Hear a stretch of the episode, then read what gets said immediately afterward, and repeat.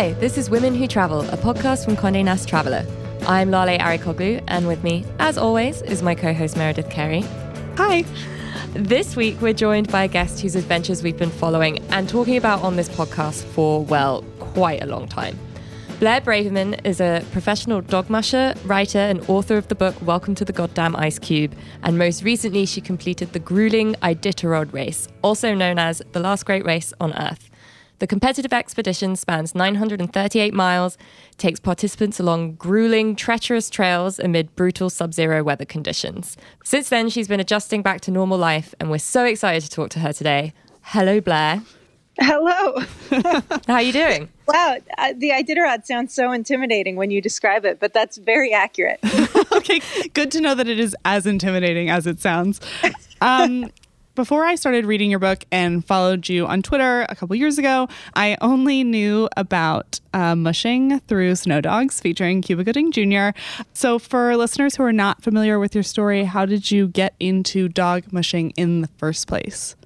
Oh man, that's uh, I grew up in California, so it's kind of a mystery. It doesn't really make sense, but I lived in Norway as a kid, and I always was like obsessed with dog sledding books. I don't know. I always tell parents be careful what your kids read because it will affect their lives. And so when I was 18, I actually um, left California and I went to a Norwegian dog sledding socialist boarding school. And that's where I got into dog sledding. And from there, I became a tour guide, taking people on dog sled tours and, um, you know, working with other people's dogs, and eventually got my own team a few years ago. What goes into getting your own team of dogs? Whew, um, a lot of money. uh, uh, you know, for me, it was really making sure that I was at the right point in my life to be really responsible for them for the long haul. You know, when you have a team of dogs, you have these, you know, wonderful days in the winter when you're out mushing and, you know, it's snowing and the weather's nice and you get to just sort of traverse the wilderness with your best friends and it's magical. But you also have days when the weather's terrible and you have all summer when the dogs aren't running, but they're still dogs with needs and they need, you know, attention and care and exercise and love. Um, you don't just park them in the garage over the summer. And, and then they're, you know, they have very long lifespans. They live to generally 12 to 14. So you have to make sure that if you're getting your own dog team, it's not just about, oh, I'm going to have fun going with runs on the dogs, but you're really committing to a team of dogs for their entire lives. And uh, so for me, it was just a matter of making sure that I was in a place in life where I could do that responsibly. And so I imagine after you sort of built your team of dogs, there must have been that first time when you went out with them alone into the wilderness. Do you remember what that time was? Ooh, that's a great question. I don't think I do. Flame is going to be so devastated. I know, I know she is. I just sent her outside because I was like, she's going to jump on me during this interview. For those quickly who aren't familiar uh, with Blair's Twitter feed, I advise listeners to follow it immediately, almost solely for the dog content, which is fantastic. and you will become best friends with them all. Um, yeah, they're they're very good dogs. You know, I don't remember it because it was sort of gradual. I got uh, my husband was a cowboy actually. I mean, he he worked with horses, but he was also a cold weather survival instructor in the military. So he had no dog sledding experience, but he had like a ton of animal and outdoors and winter experience. So I sort of converted him. Like he had, you know, most of the skills and I like tricked him into applying them to our dogs. So then once we were both in and he has this farm, that was when it really became time to get our own team. And we started with six dogs.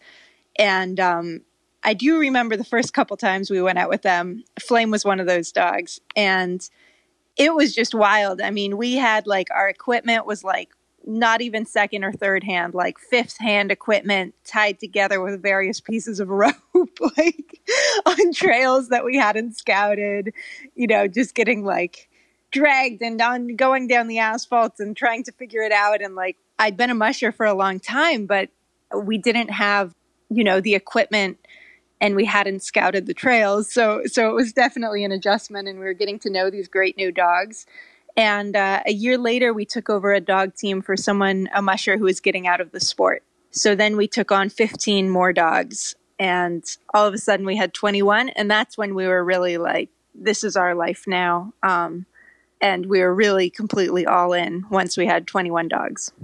And so since then, arguably the biggest thing that you've been working towards is the Iditarod race.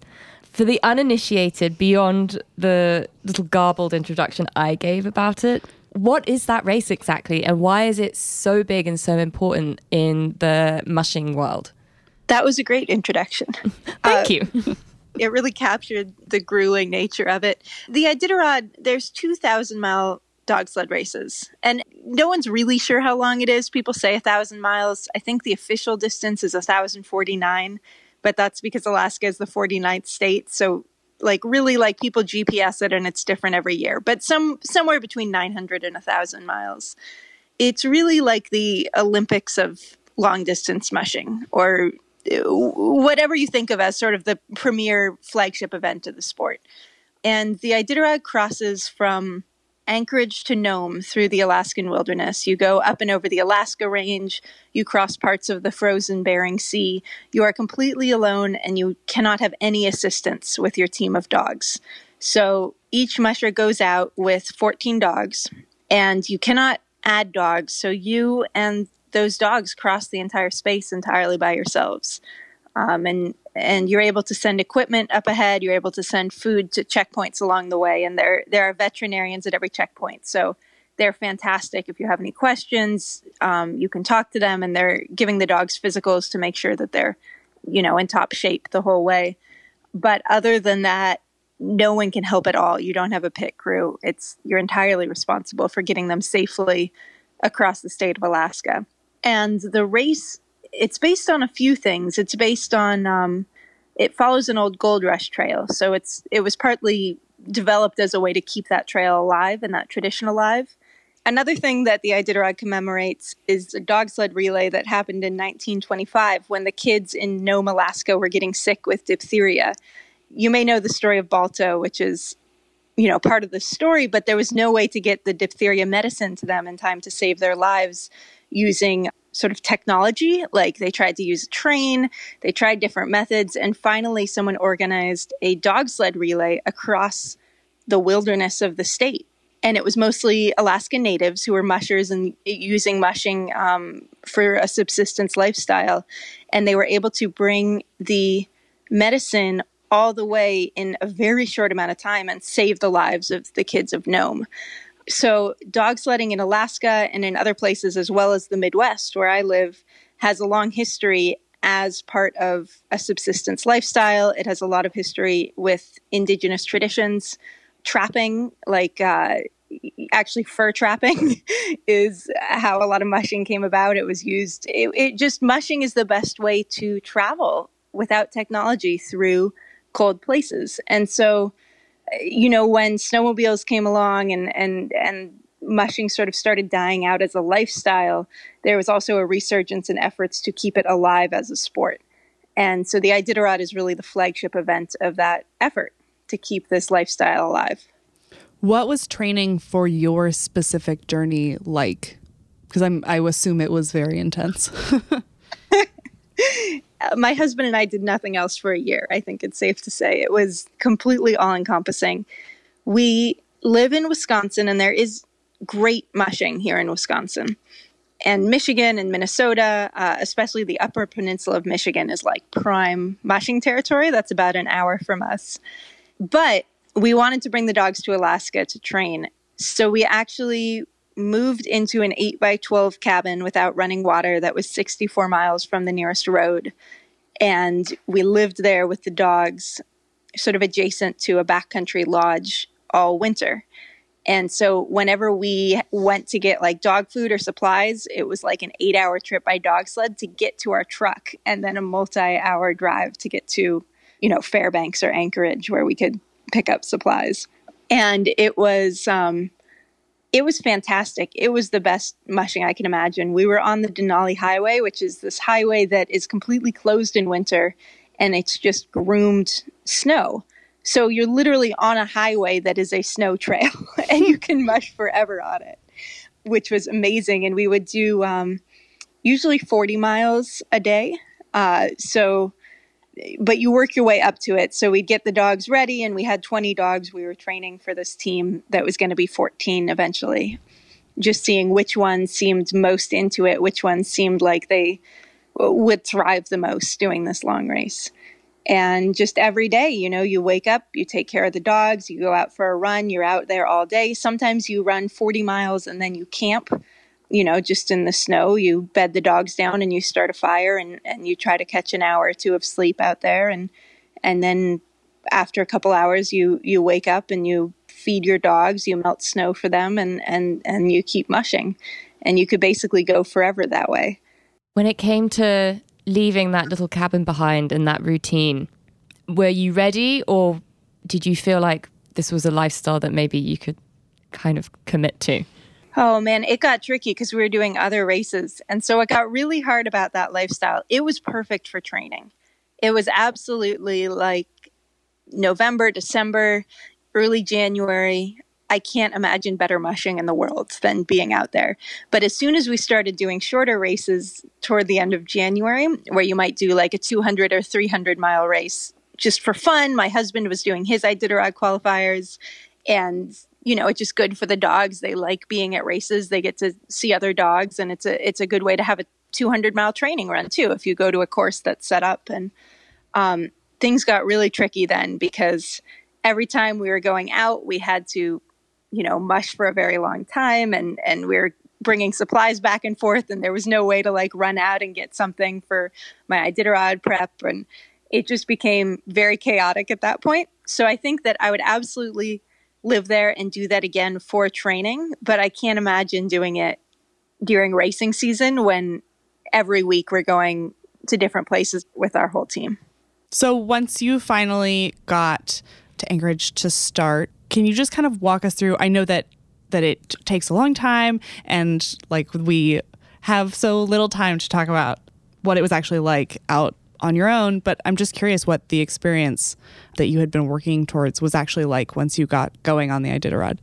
It was very surreal because I've been reading about this since I was a kid and hearing stories and and so I remember, you know, the start is extremely dramatic. There's thousands and thousands of people with signs and they're cheering for your dogs and the dogs love the attention and so you're in this parade basically when you first set off and then all of a sudden you're not anymore and you're like wait a moment like i'm in the iditarod. Like this is this very real thing and and um you know i remember my first night on the trail when i hadn't really gotten into my routine um, and you do mush through the night so i was stopping at roughly four to six hour intervals was my goal but i remember the first time i camped out on the trail and i started i was number 11 so I started ahead of a lot of teams. And then when I stopped, a lot of teams were passing me. So it was just you're in this darkness and then you see this light come out, come out of this black night. And then these dog teams run past you silently and disappear again. And it just felt like the most surreal thing I could imagine. It felt like the Iditarod should be different, you know, like it felt like when you're in the Iditarod, everything should feel different. But it was just me and my dogs and some really very intense terrain, the hardest terrain I've ever seen. But at every individual moment, it's just you and your dogs. It's not fundamentally different from all the ways you've been training. What was the biggest challenge that you faced while you were out there? I think the hardest thing for me was that the obstacles kept coming. So I kept telling myself, like, oh my gosh, like that was the hardest thing I'll encounter. like, oh, we just went through, like, we just crossed the Alaska range. We went up and over a mountain range by dog team. Oh, I just fell through some ice with my sled. Oh, I just, you know, all these things. I'd, I'd be like, okay, but it's, you know what? Like, from here on, at least I got through the worst part. And then there would just be something else that I could never have conceived of that would be a new tremendous challenge. But my dogs took care of me. I mean, I'm taking care of my dogs, but they're also looking out for me in their in their spirits if that makes sense. I mean they're you know they're wagging their tails they're running they're you know licking my face when i come over to give them snacks. And so then you want to not let them down. I'm interested to know kind of when those hurdles kept on coming. What tricks did you use to stop yourself from feeling really sorry for yourself? One thing that's nice about being in the wilderness with dogs is that you cannot despair because you're responsible for keeping your dog safe. So you don't have the luxury of self pity because you have to act, you have to keep your animals safe. But it definitely got challenging. I mean, I I just have this vision and this is this wasn't a tremendous challenge, but it just like these mountains and these hills and it was at night and so my headlamp was illuminating there's little reflective posts next to the trail that go a thousand miles. That's how you know where you are. And we'd get to the top of this big mountain in the darkness, and all you could see are like the stars overhead and then the little reflective dots that sort of look like stars. And you, we'd go down some enormous hill, and then I'd lift my headlamp and I'd just see the reflective dots rising up into the sky again. and I'd be like, okay, we're just going to like break trail on another huge hill. And it would feel like you know you're like dying by the time you get to the top and then you get to the bottom and and you look up and it, the lights rise into the sky again. You're just like one after another. And i just had to sort of lie to myself constantly and say that each one was the last one. Just every single time okay this is the last one. After this it's going to be flatter. After this you know the biggest challenge for me in the first 500 miles of the race was that there wasn't a great way to get momentum. I felt like um, you know, especially because I trained on the Denali Highway where you're just on this sort of like beautiful curving highway and you get into a rhythm. All of a sudden, I was on this trail with sort of moguls where snow machines have gone over it, and there's hills, and you just can't sink into the kind of rhythm that we'd gotten into in training, which is something I would do differently. I would make sure to train on different kinds of trails in the future. But it just psychologically, it's very different when you know, every minute you're running next to the sled or going around things and steering and um, going over hills versus when you just get to sort of get into a rhythm with your dogs and, and be there quietly as you cross the terrain. So, obviously, you're on these trails just with your dogs and by yourself, but other mushers are passing you or you're passing them. And a fact that I find really interesting and exciting is that a third of the Iditarod competitors um, are women.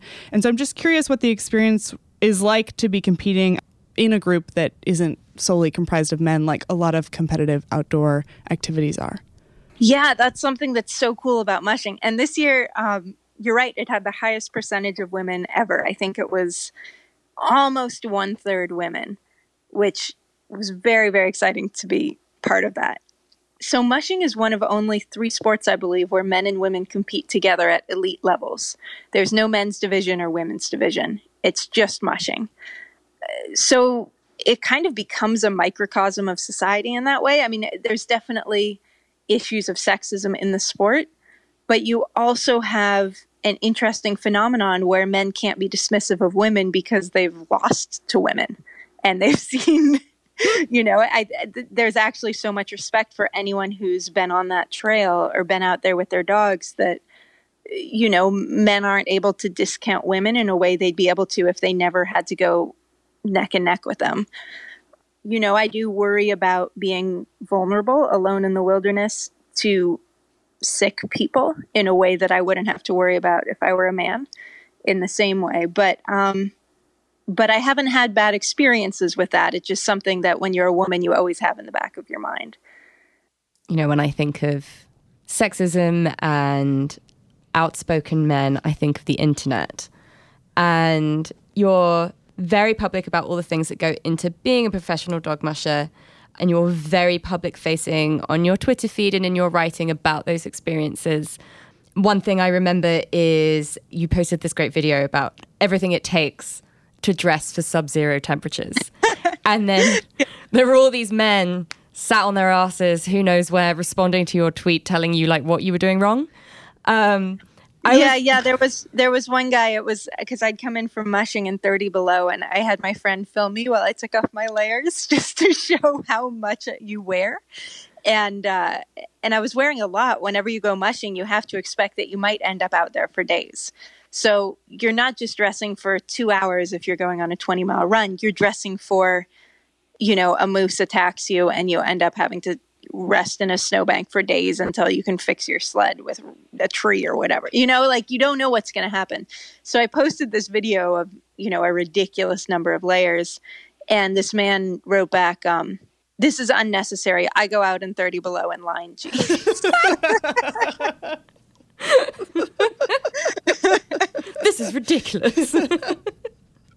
um, I'm curious what your response to those sorts of people are, and then also just why it is important to you to be so so easy to share with everyone about what's going on in your life on the internet. You know, for being a woman on the internet, because I do share a lot about my team and my life on Twitter, I get a very small amount of harassment. Knock on wood, so far. I know a lot of women who have it a lot worse in terms of being harassed online. In terms of, yeah, you know, I um, I love talking about my dogs. That's all. That's all any musher wants to talk about. I mean, mushers tend to um, not necessarily like spending that much time with other people. There's a reason that we shape our life around being alone with dogs.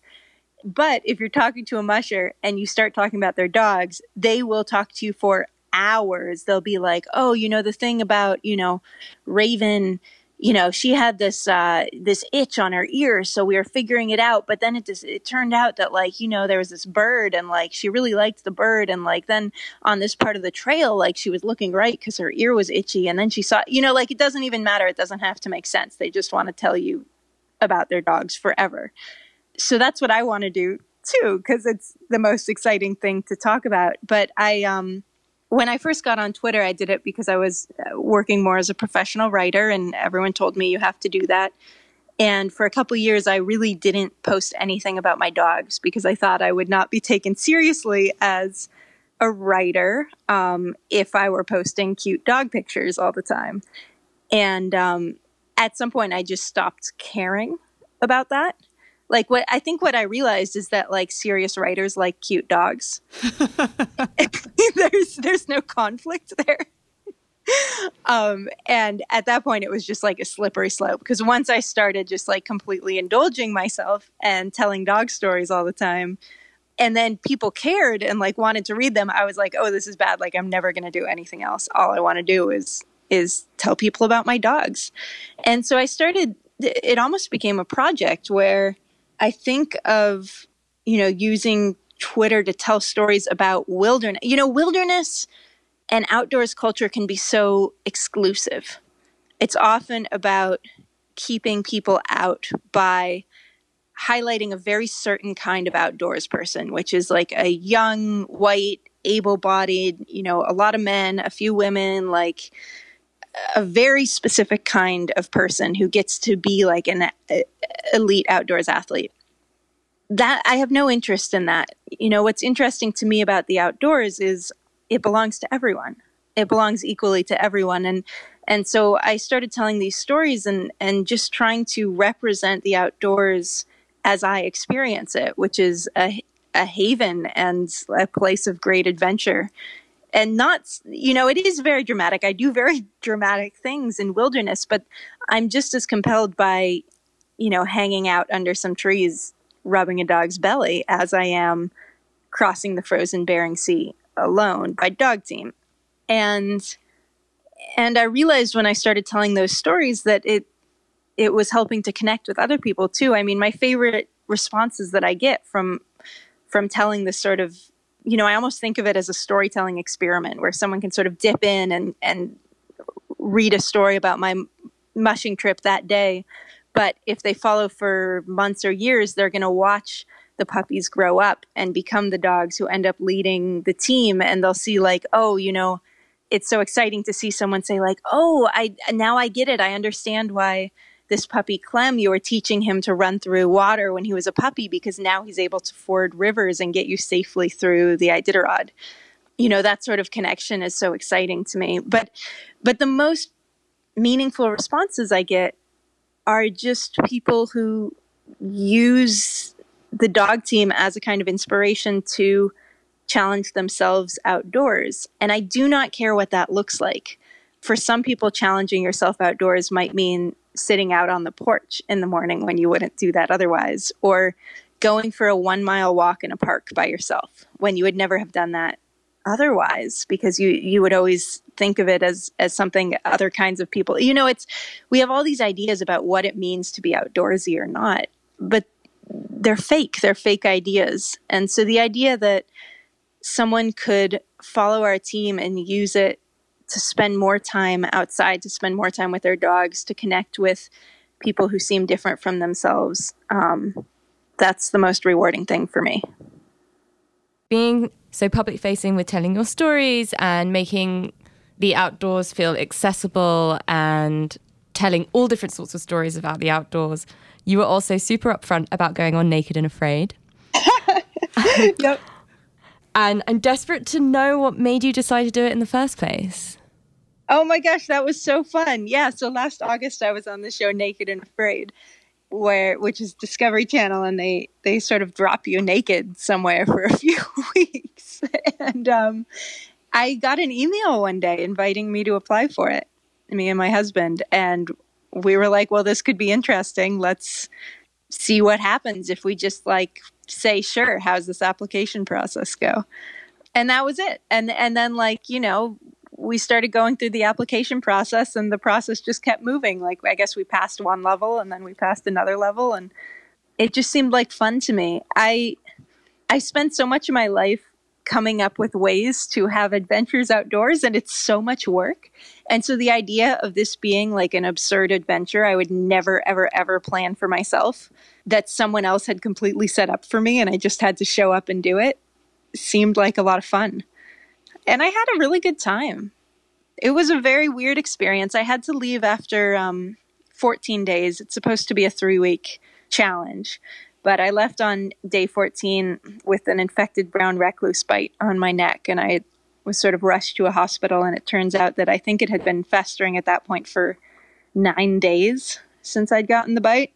Although at the time we didn't know what it was. We didn't know what was wrong with me until after I'd been in the, you know, seeing doctors for a while.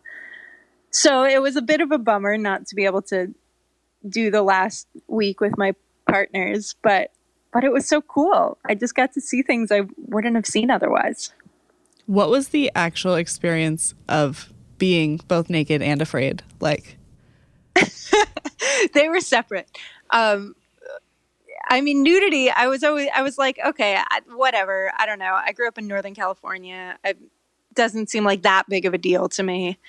I'm like, I'm kind of a prude, but not really. And it didn't seem like it would be a big deal until I got there and all these cameramen, camera people, I think they were all dudes though, were like standing around me and they were like, okay, take off your clothes. And I'm like standing in the middle of the desert. I was like, wait a moment, like already? Are you sure? but everyone was super super respectful i never once felt like i was in any way not respected or completely safe so that you know it was actually a very pleasant experience in that way you you forget about it but you know i always thought nudity was sort of like a gimmick on that show but it makes it so much harder. You really realize how your clothing is your first line of shelter. It's your first line of defense and not having it makes everything exponentially more difficult. So it's really a survival challenge more than an aesthetic one. In terms of being afraid, I was definitely afraid at times, mostly at night because the camera crew was gone and my partner and I would be alone in our shelter without any weapons. I mean, you don't have any, I'm, i guess we had a knife and we would hear animals circling us at night. And we had a leopard come in our shelter these hyenas would circle us every night and we'd hear them from all directions, you know, like twigs cracking. Those were some long nights. That was the scariest part for me. I always kept the fire going really high. You have to keep the flames going. and um, the flames scare away animals. You can't let it go down to coals. So you never sleep more than like 20 minutes at a time because you're just always on edge and you have to like you know, you might close your eyes for a few minutes, but then you want to build up the fire. But oh man, I kept that fire going high. I did not let that fire get low. and so remind me where it was exactly? I was in South Africa on the border to Botswana. Okay. And so one thing that really intrigues me about that experience for you is that, you know, all of your kind of feats of adventure take place in extremely cold climates. What was it like going up against the elements in somewhere that was very hot in a landscape that was so different from where you go mushing? Well, it wasn't as different as you would think. I mean, in terms of physically acclimating, that's a huge adjustment.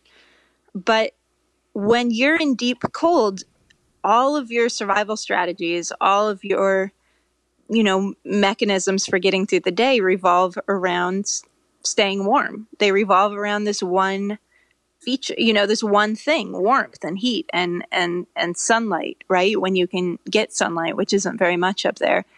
And so my experience of being in South Africa was that it was it was the same kind of environment where everything revolves around a certain resource, but instead of warmth and light, that resource was was water. You know, water first and foremost, and then staying cool, which is sort of related to water. So it was a it was a shift in mindset, but it actually was kind of similar to me because you are really focusing on this one scarce resource as your tool for getting through the days you mentioned that your husband Quince also went on the show, and I'm curious because you guys are both so involved in the outdoor and adventure scene, how valuable it is to you to have a partner who kind of understands the ins and outs of what you do. I know that you kind of brought him into the dog mushing fold, but I'm curious uh, what that support means to you.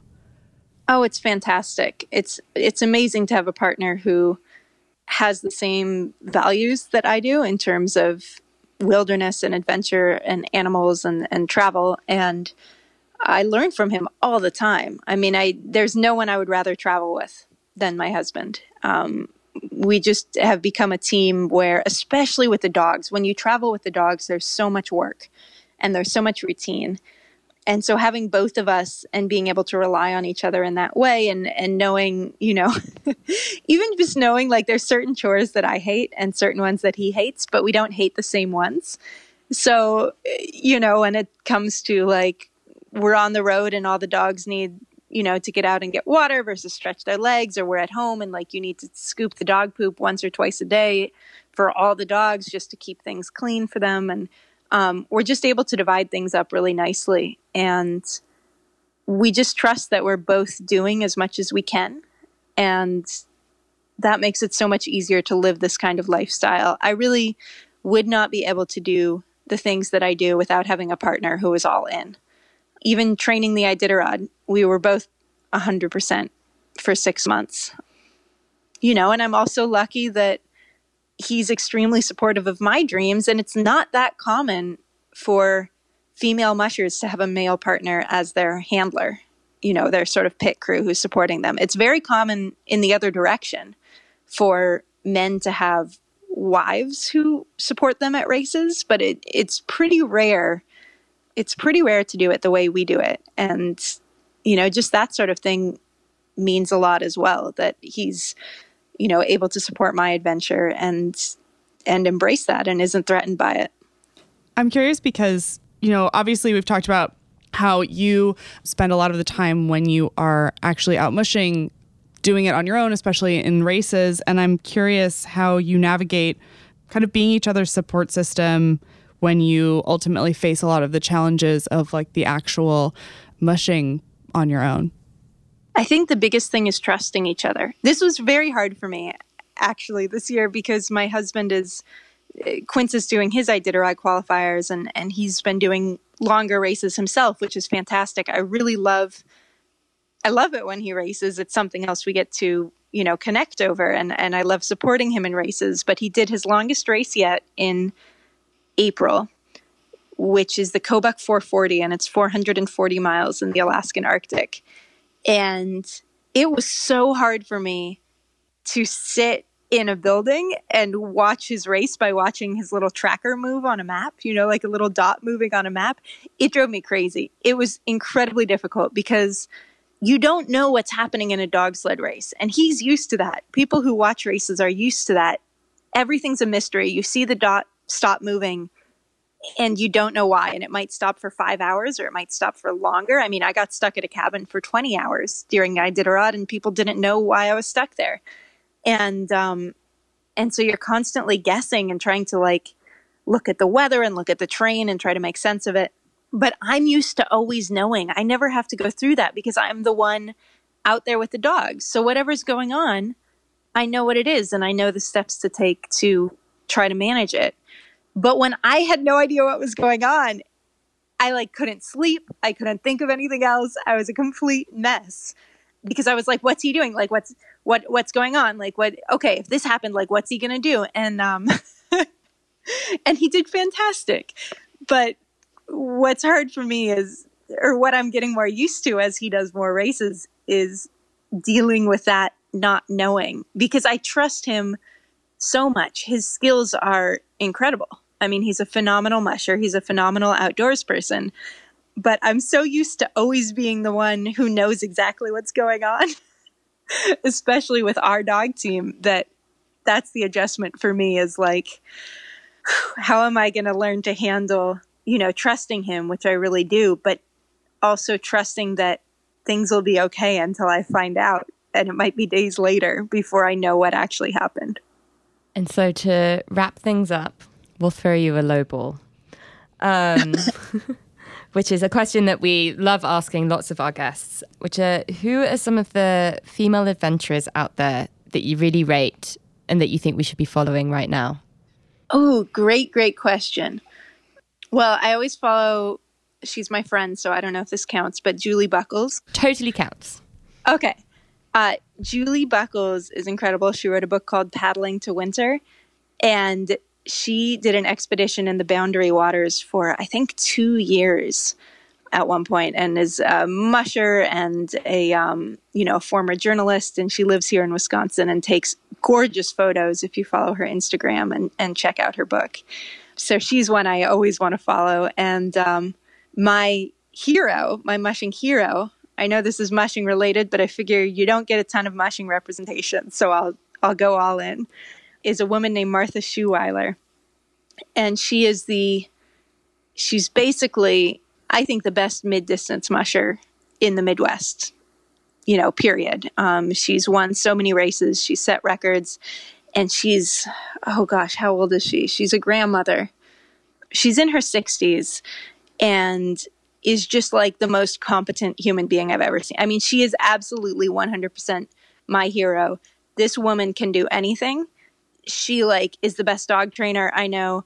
She like has this rope. I this documentary crew followed her and they like they didn't even believe her that she existed because she like climbs like a 50 foot rope every morning before like building a yurt before like the number of lives she's saved i mean she's just like my my hero in the outdoors and um so so she's the coolest person i know of doing things outdoors right now well we will be sure to link Julie and Martha's social media in the show notes if we can find them, which we probably can.